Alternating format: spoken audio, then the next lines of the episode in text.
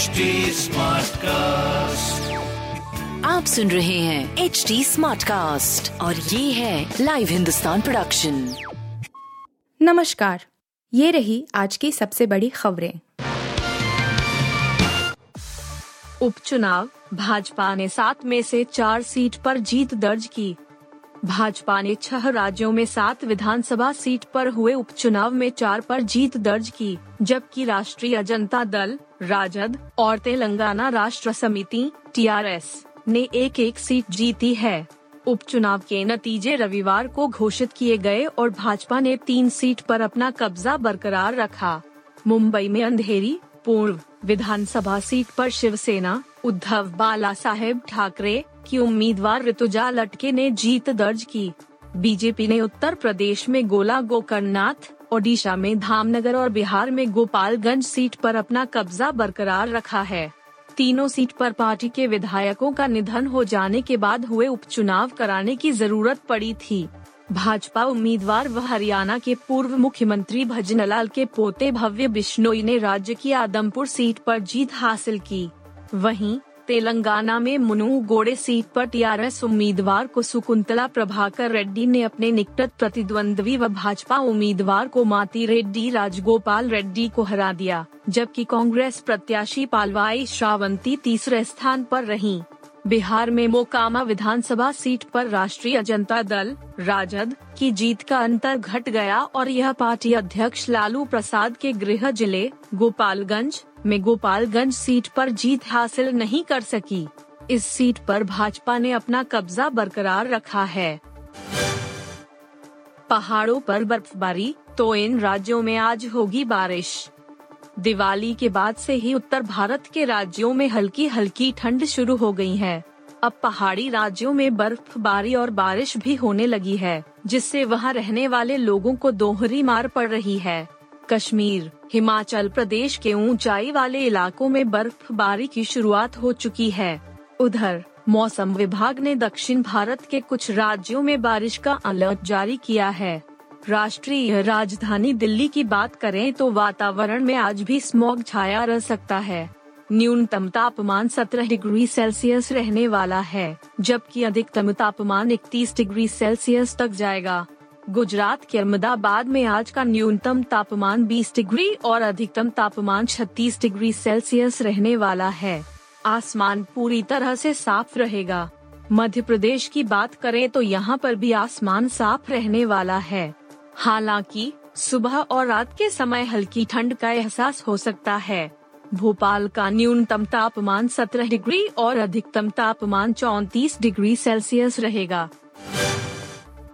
भारत के मुख्य न्यायाधीश जस्टिस उदय उमेश ललित का सुप्रीम कोर्ट में सोमवार को आखिरी दिन है। वे छह अहम मामलों में फैसला सुनाएँगे। वह 8 नवंबर को सेवानिवृत्त हो जाएँगे। उनकी जगह 8 नवंबर को ही दूसरे वरिष्ठतम जज justice doctor D Y Chandrachud देश के अगले मुख्य न्यायाधीश बनेंगे।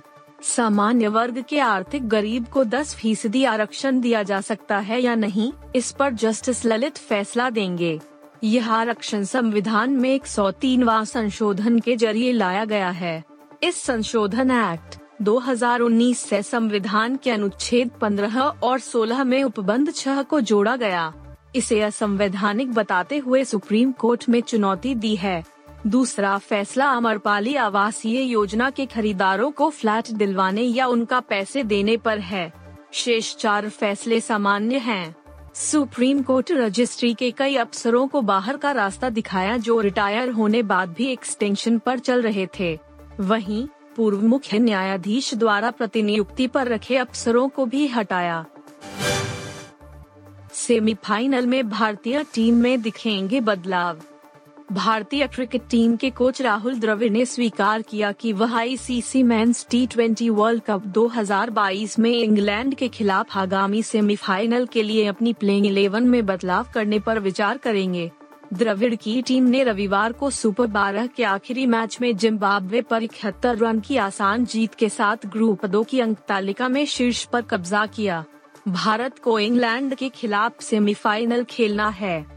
भारत गुरुवार को जोस बटलर की कप्तानी वाली इंग्लैंड की टीम से भिड़ने के लिए एडिलेड जाएगा। इससे पहले द्रविड़ ने कहा कि वह उस मैच के लिए एक खास इलेवन का चयन करेंगे जो उनका मानना है कि यह परिस्थितियों के अनुरूप होगा।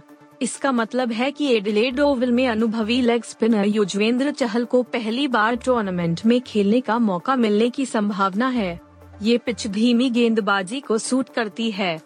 एडिलेड जाने से पहले और जिम्बाब्वे के खिलाफ मैच के बाद राहुल द्रविड़ ने कहा, मुझे लगता है कि हमारे पास पंद्रह में सभी के बारे में पूरी तरह से खुला दिमाग है। हमारा मानना है कि जो कोई भी पंद्रह में है, वह संभावित रूप से हमें कमज़ोर नहीं बनाएगा, जिस तरह की टीम हमने चुनी है। शादी के बाद मीडिया के सामने आए पलक मुच्छल और मिथुन। सिंगर पलक मुच्छल और म्यूज़िक डायरेक्टर मिथुन ने रविवार को मुंबई में शादी कर ली। दोनों लंबे समय से एक दूसरे को डेट कर रहे थे। चाहूँ मैं या ना फेम सिंगर पलक ने शादी के बाद सोशल मीडिया पर तस्वीरें शेयर की हैं। उन्होंने बताया कि आज वो हमेशा के लिए एक हो गए हैं। शादी के दिन पलक ने लाल रंग का लहंगा पहना जबकि मिथुन ने बेज और मरून कलर का शेरवानी कैरी किया। शादी की रस्में करीबियों के बीच हुई। रविवार को ही उनके वेंडिंग रिसेप्शन का आयोजन किया गया, जिसमें बॉलीवुड और टीवी के जाने माने सितारे पहुँचे। पलक और मिथुन शादी के बाद मीडिया के सामने आए और फ़ोटोज़ क्लिक करवाई कपल की रिसेप्शन पार्टी में सोनू निगम, कैलाश खेर, रूबीना दिलैक, अभिनव शुक्ला, मुकेश भट्ट, निर्देशक मिलाप जावेरी, मधुर भंडारकर, जावेद अली सहित अन्य लोग पहुँचे आप सुन रहे थे हिंदुस्तान का डेली न्यूज़ रैप, जो एच टी स्मार्ट कास्ट की एक बीटा संस्करण का हिस्सा है।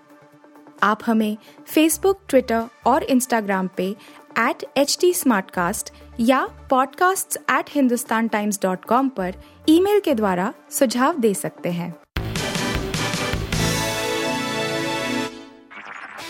सुन रहे हैं एच डी स्मार्ट कास्ट और ये था live Hindustan production smart cast